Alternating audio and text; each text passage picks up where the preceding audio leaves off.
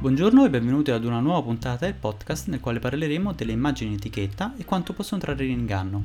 Il caso degli aromi. Sono Mauro Scorsone e questo è Food News e Low. Ora la sigla e si inizia.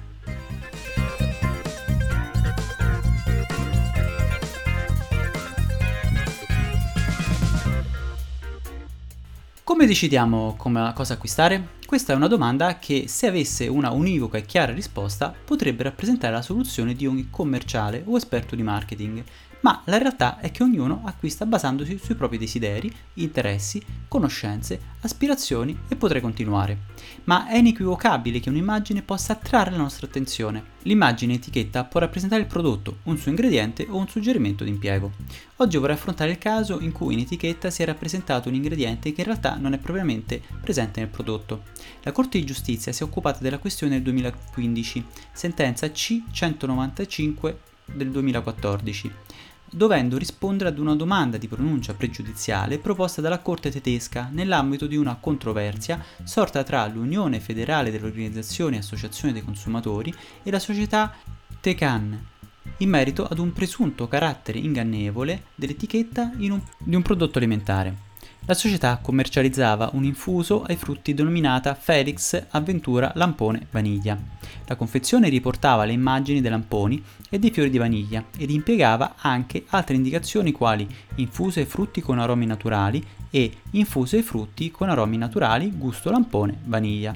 Infine completava l'etichetta un logo dorato riportante la dicitura solo ingredienti naturali. Leggendo la lista ingredienti, l'infuso impiegava solo un aroma naturale al gusto di lampone e al gusto vaniglia, e pertanto l'associazione proponeva ricorso al Tribunale regionale di Düsseldorf sostenendo che potesse trarre in inganno il consumatore, in quanto l'infuso non conteneva vaniglia, il lampone e neanche aromi naturali derivanti da questo, ma semplicemente degli aromi che ne avevano il gusto. Il tribunale dava ragione all'associazione e quindi la società presentava ricorso al Tribunale regionale superiore di Düsseldorf, che però annullava la sentenza. Il giudice motivava la decisione asserendo che comunque il consumatore medio potesse comprendere la reale composizione dell'infuso leggendo la lista ingredienti e che questa riportava in modo chiaro che gli aromi naturali impiegati non derivassero da vaniglia e lampone ma che ne avessero il gusto.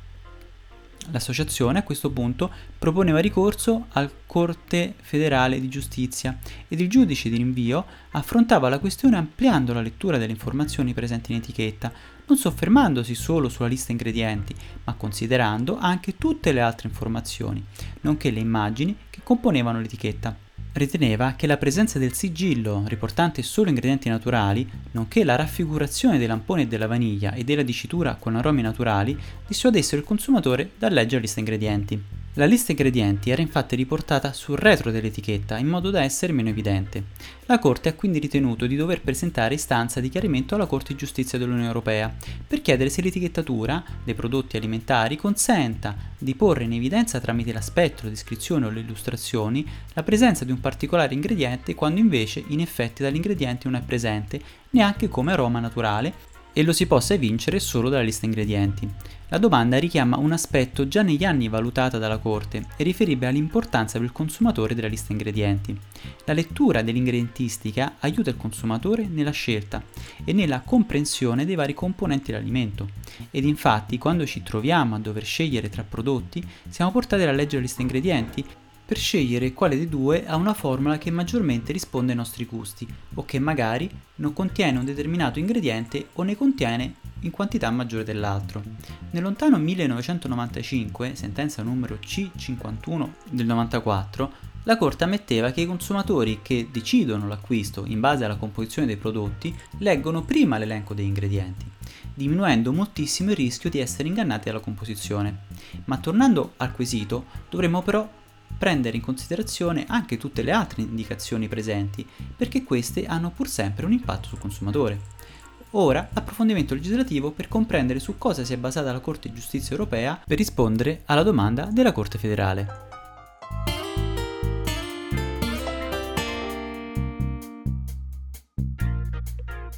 La Corte fa riferimento a quanto disponeva la direttiva del 2000, la numero 13, all'articolo 2, paragrafo 1, lettera A, in materia di pratiche leali di informazione.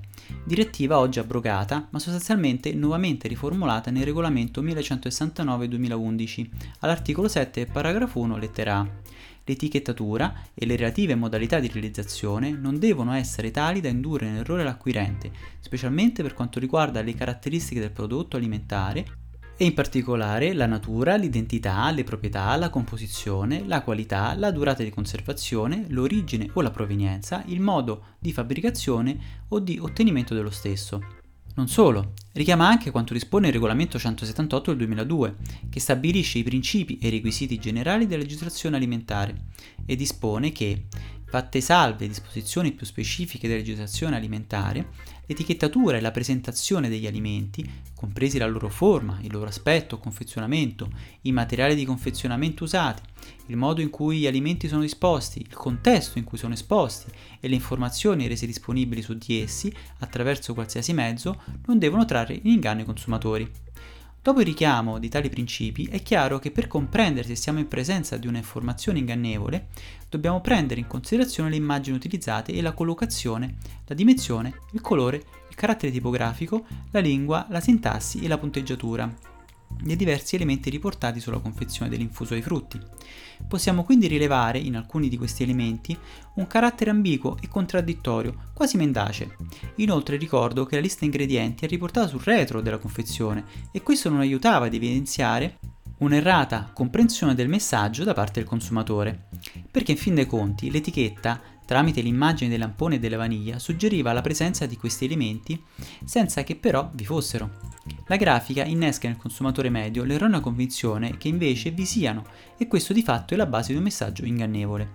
Se consideriamo quanto avvenuto sempre nel 2015 in Italia, ritroviamo anche da noi un ragionamento simile. L'autorità garante del commercio e del mercato si è interessata della materia valutando quanto indicato nella pubblicità delle patatine Amica Chips e possiamo rilevare le medesime osservazioni. Nello specifico, l'azienda riportava sul fronte della confezione delle patatine l'immagine di una pietanza, un panino con hamburger e salse, ed anche in modo pressoché leggibile l'avvertenza l'immagine ha il solo scopo di presentare il prodotto, e sul retro la specifica aroma al gusto di, che corrispondeva all'alimento riprodotto sul fronte.